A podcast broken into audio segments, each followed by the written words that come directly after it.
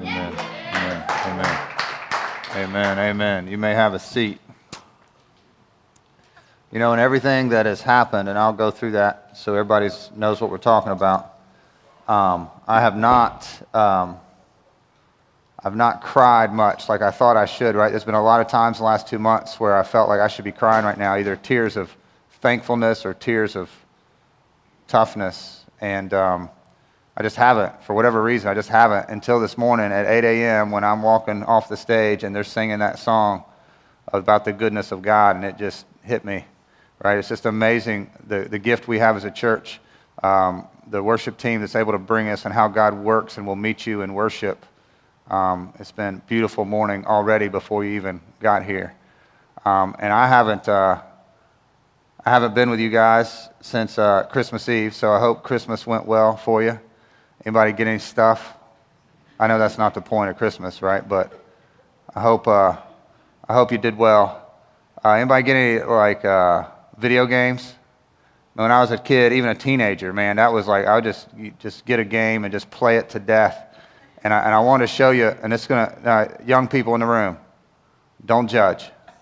All right, I want to show you a few minutes of a game that I just spent so many hours on. Anybody remember Sega Genesis days? Come on. If you still got one, they're amazing. All right. But I found this on YouTube, so I'm gonna talk you through it. About a minute of this, that music gets me ready, right? This is real deal, Evander Holyfield. It was a boxing game, and it was awesome because today, you know, you got all the customization. But check this out: you can decide if you're right-handed or left-handed. Give yourself a name, and then you can, you know, you had to look right before you beat somebody up, right? So you could change your hair color, your skin color, your trunk color, all of that. Like, that's almost more important. Like, you got to look good and be ready to go. So, and the music, the soundtrack is obviously top notch, if you can hear that, right? So you would have a whole career. So it was like real life for me. Like, it's how much money I made today, Mom, in my boxing career. I didn't know that it was, right? So you would kind of progress through the stages, and check out these graphics. Check out this dude down here kissing this woman in the front row. And then, what do you know? He's over here, too. He's still kissing her. He's in every corner, right? And then this is the best part. This is how they started every match. Box, right? Just remember that, box. And then you go and you punch and you do your thing. We're not going to watch much more of that because, you know, we're not here for all that. But you see the head and the body down there. As you get hit, right, it starts to turn gray, kind of morbid, right? And the more it gets gray, the more you're about to go down. So here's the key if you ever play Evander Holyfield. Y'all mind if I sit down? Okay, good.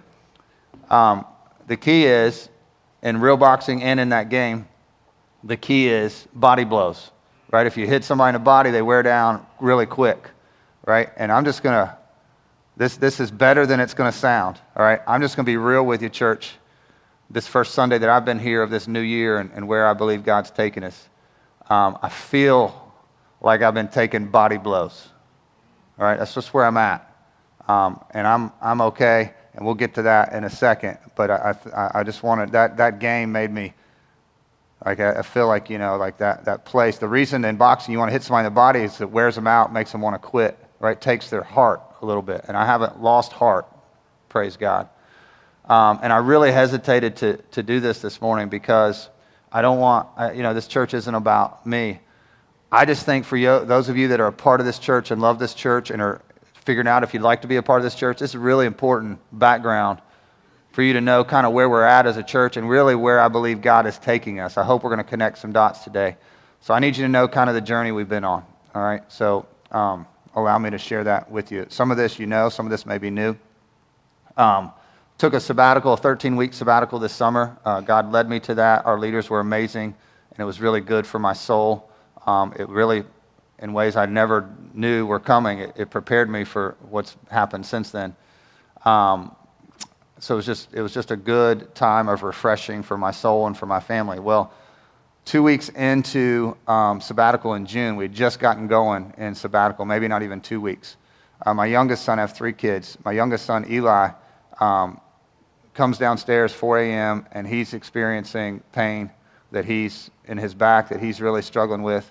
And we're trying to talk him through it, and it's just a different kind of pain than I've seen on his face. We end up going to the emergency room, with Eli, and his pain is getting worse, and some of you have been through that in way worse ways than I have, but there's nothing like, as a dad, like seeing your kid in pain and you can't do anything, right? So they won't give him any medicine because they have to scan him and see what's going on. So he's in that place of just in the worst pain I've seen any of my kids ever in, and we can't do anything for him, and it does something in my stomach of like, you know, just like I can't stand seeing him like this. Thankfully, they figured out what was going on, came back and said he's got a kidney stone. I was like, who gets kidney stones at 15, right? But he's always been a unique child, so he's always setting records. And ended up, but for those moments where he's in pain and they couldn't do anything for him, man, it's hard to see. He's fine now. They want to do all the follow-ups because he's so young to make sure dude's got to drink some more water. That's the bottom line. But he's good and prognosis is good. But that was heavy and hard. That was in June. All right. I came off sabbatical my first week back in September. My oldest son, who was 17 at the time, very first basketball is very central to our family life and what we do together, what we enjoy, ton of memories. And Jackson, going into his junior year, very first practice, goes down in practice, and I'm helping him off the floor, and he tells me what you don't want to hear if you've been in the gym. He says, "I heard it pop," right? And it's like, no. So we're praying, no, not be that. And it took us forever. It was really difficult to get into an MRI and get an MRI read in any kind of timely fashion. Turns out, it was an ACL, and the doctor looked at him and said, "You're not a basketball player for the next 8 months," right? So that's his entire junior year. Now, not the worst thing that can happen to a kid by any means, but for us as a family and for me as a dad, probably struggled more than him. Just even, you know, as we go to games and he's not out there and he's going through rehab, and again, he's doing well. And if you know Jackson, he's there. He's cheering on his teammates. He's going to practice. He's going to games, knowing he won't play this season, and trying to impact his teammates from there. But even that surgery, October 26th, when he had his surgery, they couldn't get the IV in right, and it was hard as a dad. I just felt myself like clenching up, like come on, how hard can this be? Get the IV going, and the surgery was supposed to take 2 hours. It ended up taking longer, and I'm in the waiting room, and I'm just not doing well. I just feel so clenched up of like, what is happening? Like what, you know, ended up, surgery went great, and he's going to make a beautiful, full recovery, and God is good, right? God is good.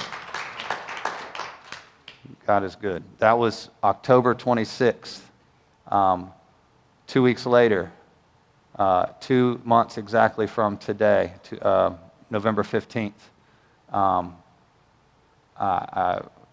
don't remember much from this morning, but my wife tells me I kind of fell out of the bed, and she realized that I was having a stroke, called the 911, the ambulance came, and they rushed me to emergency surgery to remove a blood clot. And that was 2 months ago today, which is why When if you're new with us, which I see, just it's so good to see some of your faces that bring so much encouragement to me to look at you, and then some new faces. I want you to know what's going on. That's what we're referencing is this medical event in my life 2 months ago, which has been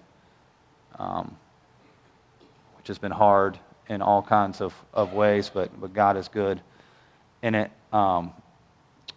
That was November 15th. Well, you know, when your dad has a stroke, it can affect you as a kid. So we've seen our kids kind of work through their own fears in this. And I mentioned my sons. My daughter, Mia, also in her junior year, she was having some issues a couple weeks before Christmas. And we took her to her primary care. And they said, you know, it could be related just to, you know, anxiety of everything your family's been through. But let's check her heart. All right, so they do a chest x-ray to make sure she's good and check her blood levels, all that. All that comes back thumbs up, which we're so thankful for. That was 2 weeks before Christmas. Well, the week of Christmas, like 6 days before Christmas, the same doctor calls and my wife and says, hey, we were looking at that x-ray, and we're concerned about your daughter's heart maybe being slightly enlarged, and we want her to cease all physical activity immediately, which she'd been playing ball since the last appointment, but it was like, we need her to stop until we can get her to a cardiologist.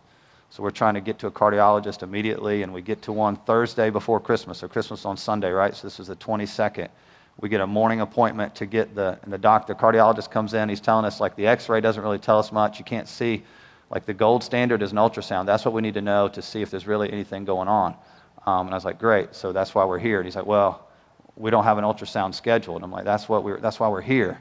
And he said, to get an ultrasound. I said, we need an ultrasound today because she's worried and we're going into Christmas. Like, and he said, oh, to get a same-day ultrasound, that would be a Christmas miracle. And I was like, that's all I needed to hear. We pray for that. So, grace of God, we got a ultrasound in Garner that day to check her out. And they said, we'll do our best to let you know how things go in the morning. I was like, we need to know tomorrow, Friday morning. We need to know. And they said, well, we're closed Friday and Monday because of the holiday, but we'll do our best. I didn't know what that meant. So that Friday morning after her ultrasound on Thursday, we're just waiting. You've been there where you're just waiting for something to pop up on the phone. Oh, it's miserable, right? Just waiting to get a call. I don't turn my phone off. I got my phone. I had some Zoom meetings, but I said, hey, I may have to answer my phone if the doctor calls. Like, I'm going to take that call, and we got nothing. And then we're trying to reach out to them, but they're not open. There's nobody there because it's Friday and Monday around Christmas. I was like, man, I don't want to go into a Christmas. I want this to be out of our heads, but we don't have control over that, right? And I'm thinking about my daughter and her heart, and it's just like my stomach is just so clenched. I just need to know that she's okay, and we're putting it in God's lap. And that afternoon, about 2:30 in the afternoon, my wife got a message through the portal with the doctor, and it was a cardiologist being, I love a doctor who's clear, right? Hey, no abnormalities, no issues, fully cleared, nothing to worry about. Her heart looks great on the ultrasound. Praise God. Yes. So we got that news the day before Christmas Eve. So then Christmas Eve was a big deal because it was the first time for me to be back up here and share, and it was a beautiful Christmas Eve service together. But I was back here in the green room on Christmas Eve, and I hadn't felt like that since I was a college kid. I was so nervous. I was shaky. I was like, what is happening, right? And I think so much from the week and just can I do this, and figuring that out, and God was good. And then Christmas was an exhausting, beautiful, long day. We and I use this word, we opened an ungodly amount of presents in our family, extended family. It was a great day, right? That was Sunday, Christmas. Monday morning, December 26th, my wife wakes up with some weird symptoms in her body, and she's doing what we're not supposed to do, right? Googling your symptoms, right? And she's getting more nervous the more she sees, and I'm not able to do anything or go with her. She ends up saying, I need to go to the emergency room. They're starting to know us on a first name basis at this point. She goes to the emergency room, and they're like, we just, it could be a result of everything you guys have been walking through, but you got some symptoms. We need to check your heart. So they need to do an ultrasound on her heart. So I'm laying in the bed texting with her. Okay, they're going to do this. They said they had to check my heart ultrasound. And they'll have results in a few hours. So I'm just like checking my phone for text. I just need like the thought of something. If you guys know the Joneses, right? Kelly, there can't be anything wrong with her because we'll all fall apart, right? I say that with a smile, but not really. We would. I just need her to be okay. She's nervous and I'm nervous, and we're just praying and waiting for 3 hours, waiting for that. I was like, how long does it take to get, just tell me. And finally get this beautiful text that the doctor had come out, heart looks great, no issues, send you to your primary, try to figure out maybe some vitamin deficiencies, who knows, but it's nothing wrong with your heart, nothing major. Praise God. Praise God. So that's where we've been the last few months, and we're still here. We're still standing. We're actually we're sitting. I want to be standing, but we're sitting. We're here, and we're trusting, and we're believing, and we're getting better. I can't tell you how much better I feel today, this morning, than I did on Christmas Eve. Right? Even this week, God has done so much. Right? I feel like I think there's an anxiety message series coming this year because God is teaching me so much because I haven't really walked that path. But even this week, learning like what to do and how to bring that to God and what that looks like. I feel like, the body blow. I feel like going all back through those things. Like my body, my stomach got clenched up and it's had trouble to unclench. And this week we've started to see some of that fade away, and so thankful to be here. But this is not just about me. I did not come to church this morning to tell you about everything my family's been through. It's bigger than that. When you talk and look through our staff and leaders of Relentless Church, 2022 was rough, right? Even going back that, you guys need to know kind of our background of what we carry. Probably the hardest thing that we've ever walked through, not probably, the absolute hardest thing we've ever walked through as a staff was 2019. Our worship director, Seth, who's up here, he and Stephanie lost a beautiful baby girl, Chloe, stillborn. And that was just so hard in the fall of 2019 to lose that baby. And then that led us kind of right into the pandemic, and they've been walking through that grief that never truly ends if you've ever had to walk that road. And then Seth has had some issues with his heart that he knew was surgery was coming one day, but what we didn't know that it would happen during my sabbatical last summer. So amidst all this other stuff, in August, they said, we need to do this surgery to repair a leaky valve in his heart. So just among staff, I feel like we're kind of like young, healthy guys. We're having brain surgeries and heart surgeries, just between Seth and I. So in August, he had a successful heart surgery to repair that valve. He's still recovering well, praise God. Right? Raph and Joy, not medical issues, thankfully, but two of our staff, they between the two of them, they added 4 kids in 2022. You believe that? Raph and Misty gave birth to a precious baby girl, Nina, and then adopted a 4- or 5-year-old girl, Penelope, as well. And then Joy, one day, was a single woman. The next day, she was a single foster mom of 2 kids under 5 overnight, right? As she walked that path of foster care, and God blessed and walked in that. But in both of those situations that Raph and Misty are walking through today and that Joy has been and is walking through, if you know foster care and adoption, sometimes it's not super clean. It's been really hard, right? It's just been hard, right? And Takesha, our other staff member, has had her own struggles. And again, not just staff. If you look at the key leaders of Relentless Church, key people that I think will be future elders in this church, they've had really hard stuff in 22. In fact, what I'm saying is if the staff and the key leaders, kind of the inner circle, if I put them all in a room and we go around the circle, most, if not all, will say 2022 was the hardest year of my life. Right? So what do we do with that, church? All these things, it's definitely, 2022 was the hardest year of my life. Is that coincidence? Are we all just like having our hardest time at the same time? Is that random? Because to me, it seems targeted.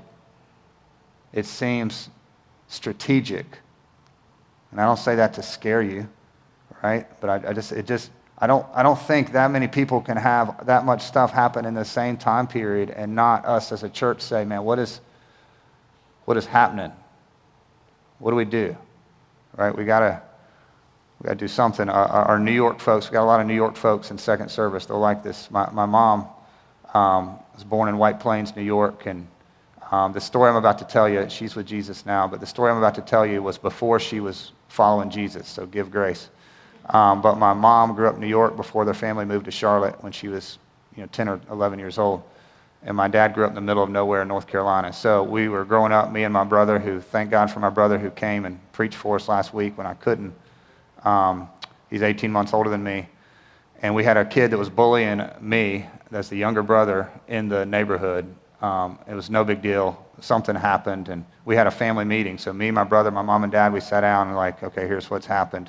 And my mom said, here's what we're going to do. You're going to invite this kid over to throw football, in the backyard. You're going to play keep away. You're going to get him in the middle, and then you guys are going to jump him.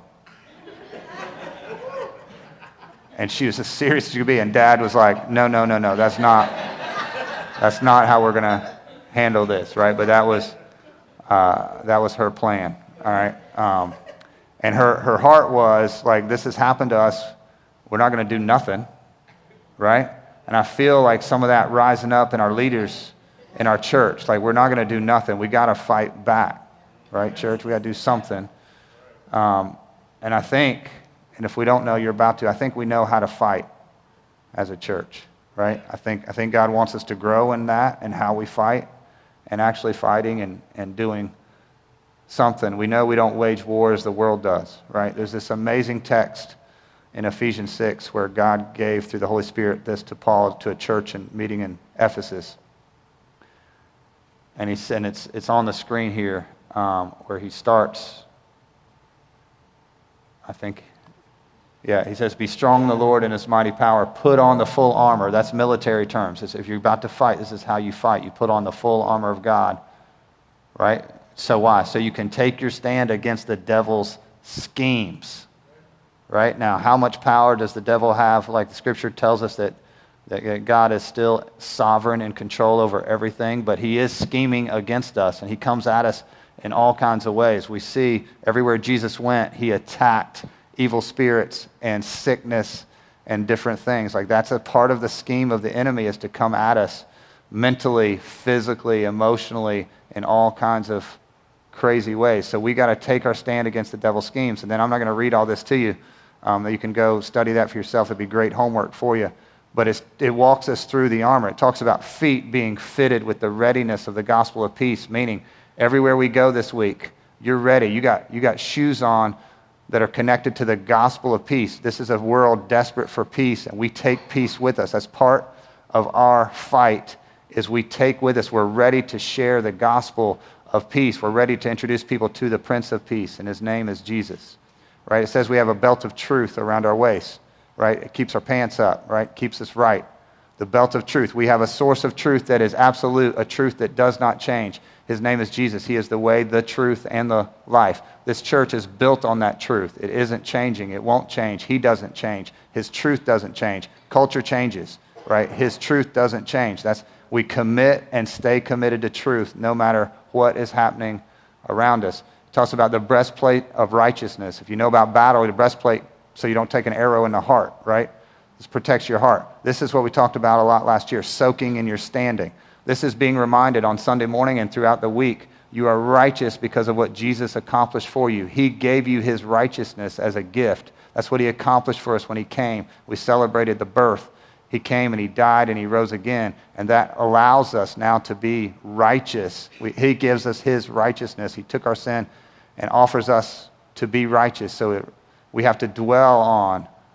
That's part of how we fight. It talks about the helmet of salvation, your brain. You got to protect your brain. You got to walk. If you belong to Jesus, you got to remind yourself constantly, I belong to him. I have been saved. I have been rescued, chosen, and adopted. I am his, right? He saved me. I can't save myself. He did for me what I could never do. And I stand in that standing. I am saved, right? Free from sin, death, and hell. It talks about the one offense. All those are defensive weapons. The only offensive weapon he gives us is the sword of the Spirit, which is the word of God, right? When we preach, right? That's why I hesitated to give you all the family and staff background, because we got to get to the word. That's our weapon. That's our sword. That's how we do damage to the evil that's coming against us, is with the word of God, digesting it, meditating it, preaching it, singing it, reading it, studying it, memorizing it. That's our weapon. And then it gives us the shield of faith, which it says is able, check that, it's able to extinguish the flaming arrows of the evil one. Like, he's shooting arrows at us, at our faith, right? And it's our faith that protects us from his attack and his schemes. And it says that our battle is not against flesh and blood, right? It's not against people. It's against spiritual forces of evil. That's real. They exist. There is spiritual forces of evil and an evil kingdom that is coming against the church, that is coming against the multi-ethnic church, that's coming against the gospel. Right? And that's not bad news, because the gates of hell will not prevail. We know who wins. We know who is greater, right? And how we access it. So he goes through that whole armor of God. Here's how you fight, church. And then as a one more piece of the armor, he doesn't connect it to any armor. But after that section, the next section in Ephesians 6 says, and pray, right? When you don't know what to do, you pray. You pray in the Spirit on what? All occasions, with all kinds of prayers and requests, right? Keep on praying for all the Lord's people. You pray for each other, church. And then he says, Paul says, pray for me, that I could declare the gospel fearlessly as I should. So when you're in a fight and you don't know what to do, right, you put on the armor of God, and then above, this is kind of like the foundation. He kind of ends with, and all that stuff, you're praying your tails off, right? So I believe that God is calling us to pray like we've never prayed, right? Here's the goal for 2023, that Relentless Church would become a praying church, right? Now you may be like, whoa, we don't pray? No, we do pray, right? That's not an accusation. I know you pray, right? I was so excited last week. The reason I wasn't here last week is because January 1st or 2nd, I got COVID. Right, so I was so mad, right, because I was ready to lead this message. It's been in me and it needs to come out, right? And then I got COVID, and my brother was good enough last minute to drive up from Winston and preach for us. But I needed to get this to you, right? That God is calling us. He's going to use what was meant to mess us up, right? This really hard year, He's going to use us to become a church that is a praying church. What does that look like? What does it mean to be a praying church? Again, we do pray. We pray together. When we meet, do a two-hour staff meeting, often half of that is praying for each other, praying for you, and just we do. Our leaders pray. We got a lot of praying people in our church, right? So what am I talking about? I'm talking about getting serious. I'm talking about spreading that out, and I'm talking about getting organized and mobilized as a praying church. I'm talking about praying in the service together. I'm talking about getting to the place where if you need prayer on a Sunday morning, we got people ready and excited and trained to pray you up, right? We're going to become a praying church. It's going to change, right? The early church, the book of Acts in the New Testament is all about how the church kind of was born, right? Jesus didn't just come to die for us and raise from the dead and defeat death. He came to then start this thing that we call the Church of Jesus that is advancing and taking ground, this multi-ethnic church that started 2,000 years ago. And it says in Acts 2 that this early church was devoted to a few things. They were devoted to the fellowship, to breaking of bread, to the apostles' teaching, which is a way of saying Scripture. And it says they were devoted to prayer. How do we become a church that's devoted to prayer? Very simple. By having a bunch of people that are devoted to prayer. Colossians 4 uses that phrase. It talks about to a church in Colossae. It says, be watchful and be devoted to prayer. And a few verses later, it's on the screen. Paul talks about this dude named Epaphras. I call him Epap because we're tight like that. He says, Epaphras, who is one of you and a servant of Christ Jesus, sends greetings. He's always wrestling in prayer for you, that you may stand firm in all the will of God, mature and fully assured. So Paul's saying, hey, there's a dude that's praying. He's not just praying, dear God, help him. He's wrestling. You ever wrestled in prayer for somebody? Like, I'm wrestling. Like, it's heart and soul. I'm focused. I'm not distracted. I'm fighting on your behalf in prayer because I have faith that God hears and answers prayer. I have no doubt, and I've even been told that Scripture's been brought to my mind from some of you. Some of you have let me know. Some of you have been wrestling in prayer for me and my family.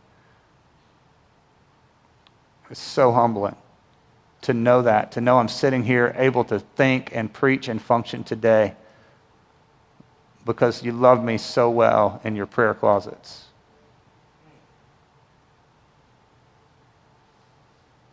Everyone should have what I've had these last 2 months, and everyone doesn't. There are people in our church that are going through stuff that's every bit as hard as what we've been walking through. And nobody's wrestling in prayer for them. Because we don't know. We don't have a great system that we're going to have. When you need prayer, we're going to help you know how to ask for prayer, and we're going to give you prayer, and we're going to wrestle on your behalf. How do we become a church that's a praying church? We become devoted to prayer. How do we become devoted to prayer? we have individuals and families decide, I'm going to be a person, I'm going to be a man, I'm going to be a woman, or we're going to be a family who's devoted to prayer. We're going to give you ways to do that the next few weeks. Be patient with us as we roll this out. Everyone, I'm so blessed to have people wrestling in prayer on my behalf. We want to wrestle for each other going forward. We've seen in our little church, in our little we've seen the power of prayer, right? As I got up this morning, I have stomach issues every morning. I just wake up and I just feel horrible in my stomach. And this morning I didn't feel that like I have the last few. It's the power of prayer. We've seen it in us. We've seen it nationally, right? How many said a prayer? How many said a prayer for Damar Hamlin sometime in the last 2 weeks? See, we're praying. We're praying, church. Damar Hamlin, I was watching the game, the Buffalo Bills player, when he went down, now what we know was a cardiac arrest, football, scary, scary moment. And I saw things on SportsCenter that I thought I would never see. People stopping the broadcast to pray to God on live TV, right? And it felt like, as a country, what can we do? We don't know what to do, so we're just going to take this to God. And we prayed as a culture, as a society for this young man, and if you know the story, he was miraculously released. He is home and doing well, and I feel like we need to go back to all those broadcasts and all those and say, hey, let's thank the God who answered the prayers of our country that this man is okay, right? God moved in that, and I think God's using that to remind us all, like, the power of prayer. Like, I hear your prayer. There's something about unity in prayer. There's something about us coming together. As we get going on this, we're going to get a prayer list, and we're going to come in here on Sundays, and we've all been praying for the same things and the same people. There's something about that. All the probably millions of people that prayed for Damar Hamlin, and God heard those prayers and said, hey, America, I'm still in the business of doing miracles, and I need my church to lead in letting people know about the power of prayer, right? It was a hard year last year at Relentless. I shared that, but it was also a good year, right? We were blessed. Many of you that I'm looking at in this 9 a.m. service, we didn't know you a year ago, and God brought you here. We're so thankful. People got saved at Relentless Church in 2022, right? People changed. People got transformed. People have more faith today than they did a year ago. God was good. How much will change in 2023, church, if we become a praying church? How could it not absolutely change everything? About how we come in here on Sunday, about who we're praying for, who we bring with us, about how we treat each other, how we love each other. What's going to happen in your life if we throw some relentless, devoted prayer at some things you're struggling with, right? That's where we're going, and I'm pretty excited about it. It's not just prayer. It's also care, right? We have a prayer ministry that we're going to be starting and a care ministry that we're going to be kind of revamping and making sure, because we don't want, when you're going through stuff, and we've been so cared for, we just haven't been prayed for, not to minimize prayer, because that's been everything, but we've been prayed for, we've also been cared for. I felt so supported and loved in so many ways by this church. There are other people in our midst that need the prayer and the care that we've received, so we're going to get organized with how we pray and care for people, right? Some of you are like, man, I don't pray much. It's weird for me to talk to God, right? We can help you with that. But some of you, you're ready to care for people, right? So we would love for you to consider this morning, before you leave, you're going to get an opportunity to join a prayer team, and then in the next couple weeks to join a care team. We'll tell you exactly what that looks like so you know what you're getting into. But they go together, right? We don't pray for people and then, you know, hope you're okay. We pray for them, and then how can we care for you as we pray for you? That's what the church does. It's been doing it for 2,000 years, and we can get so much more organized and mobilized. We're hoping some of you will help us with that. How in the world are we going to be a gospel-centered, forever-focused, multi-ethnic movement if we're not a praying church, right? We have been a church that prays, but we haven't been a praying church. You understand what I'm saying? The difference, mobilization, organization. Let's do this, all right?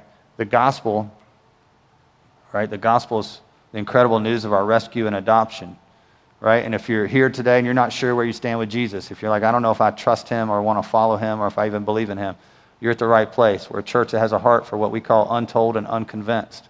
Like, well, what do I do with a message about praying? Well, just know our prayers are going to help you see who God is. Your prayers can help people's minds be open. There are people in this room that follow Jesus today that 5 years ago, 10 years ago, they were like, I don't even buy any of that. How did that happen? Right? The power of God, right? We are not ashamed of the gospel, the power of God that helps people come to him and be saved.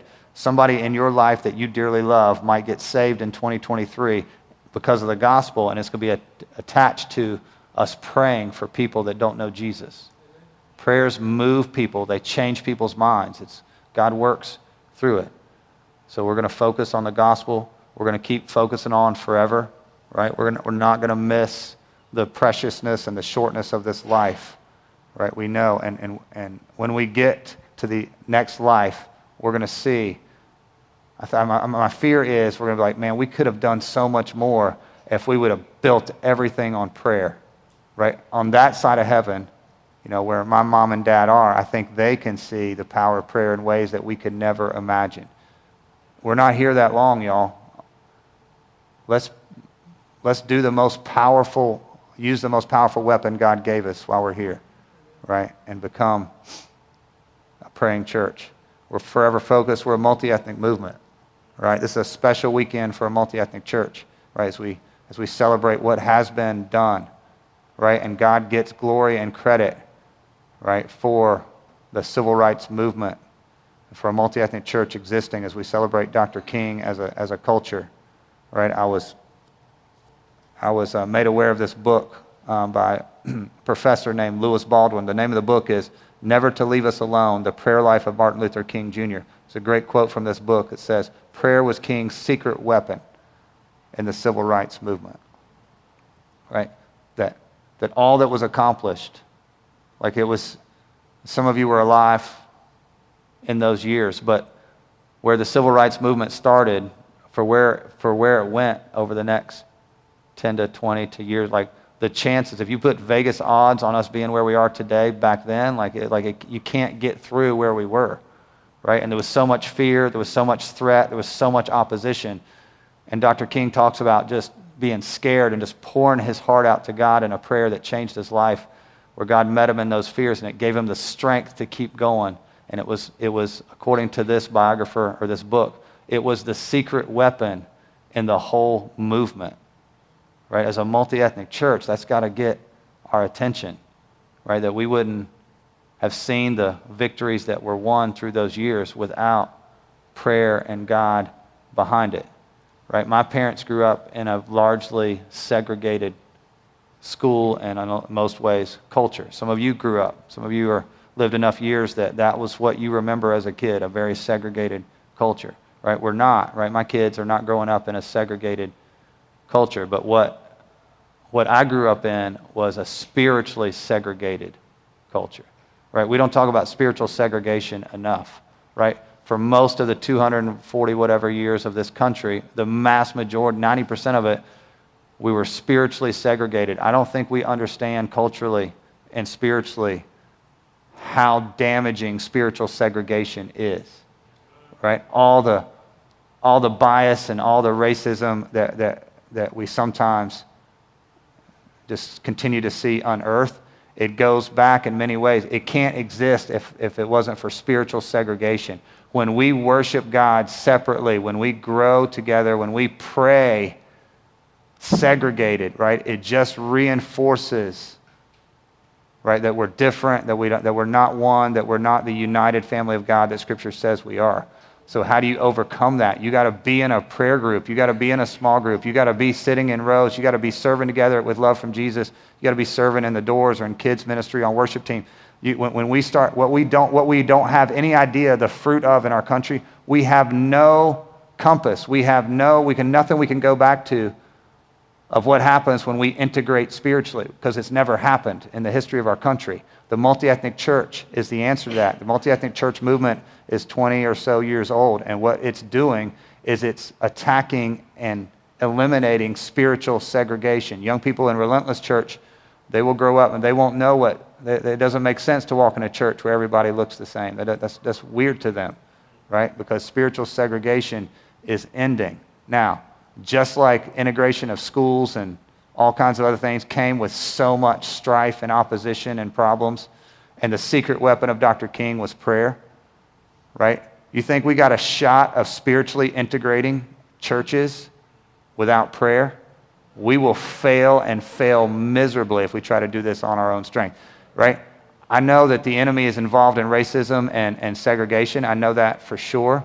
But when you talk about spiritual integration, you know he's going to get extra fired up against that and against the multi-ethnic church. He knows how much he has to lose if God's church is what heaven is and what God called his church to be. The things that society says separate us and make us different, if Jesus proves to be the one unifying thing that can bring people together from all kinds of different whatever, the things that society says should separate us, God unites us through. You know how powerful that is. You know how desperate our culture needs that today. We cannot attempt to be the church God called us to be if we're not a praying church. There's too much going to be coming against us, right? Dr. King had a secret weapon, right? We have a secret weapon, right? It is not clean and easy to become a multi-ethnic church. All that's in our culture, all that's in our news feeds, all that's everywhere, there's so much in our heads that helps us think that I can't be brothers and sisters with them because of whatever.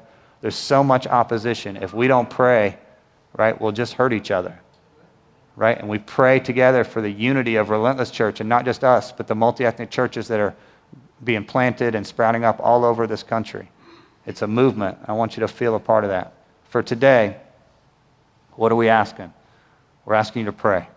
We'll get more detail in the next couple weeks of what to pray and how to pray.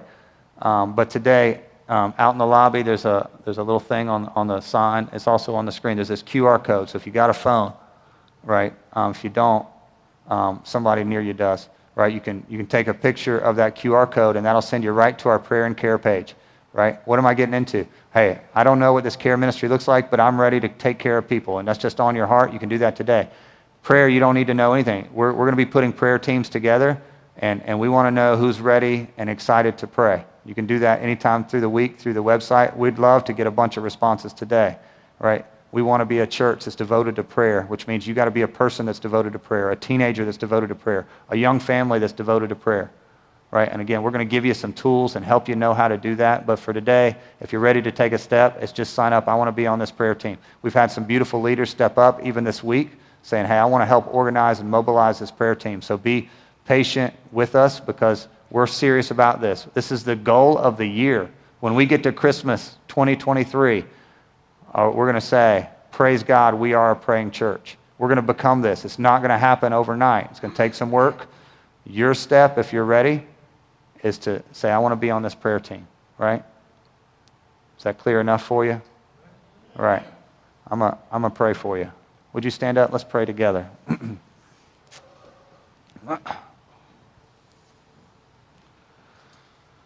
Father, I thank you for the strength to stand. I thank you for the strength to talk this morning. God, only you. To you be all the glory. Only your power and goodness. You're so good. You've been faithful and good all the days of my life. You've been faithful and good all the days of Relentless Church. God, we know how to fight, and we need to fight. God, we feel, maybe I'm not the only one that feels a little beat up. There's just been a lot. God, and I'm sure there's 100 things in this room that I have no idea about. God, I hope there's some folks in the room that have had a really good year. God, no guilt or shame in that. We praise you for that. We praise you for the goodness. Whether it was a really good year or the hardest year of our life, God, where we come together is on our knees. God, may this morning and this day be an inflection moment in Relentless Church that we look back to January 15th. That's the day things started to change. We became a praying church. God, I pray we'd be motivated to get on our knees. God, families would pray together. Husbands and wives would pray together. God, that this church would pray for our staff and our leaders, that we pray for our community. We pray for With Love from Jesus and the impact on the community this Saturday that we can have. God, that we would pray for wisdom and organization and mobilization, that we would become a church that prays and cares for people so well. God, it feels like you're using a lot of really hard things to get us focused on what we were supposed to be all along. God, I thank you for answering prayers, for football player Damar Hamlin, for me and my struggles, for other people in this church. God, remind us this morning how powerful prayer is. There could be things in our lives, in our marriages, in our finances. There could be things relationally in our souls, in our salvation. There could be things in every part of our lives that could be completely different 6 months from now because the power of prayer. Help us get excited about becoming a praying church. God, I pray we would go now in Jesus' name. Amen. We go. Thank you, church. Let's go.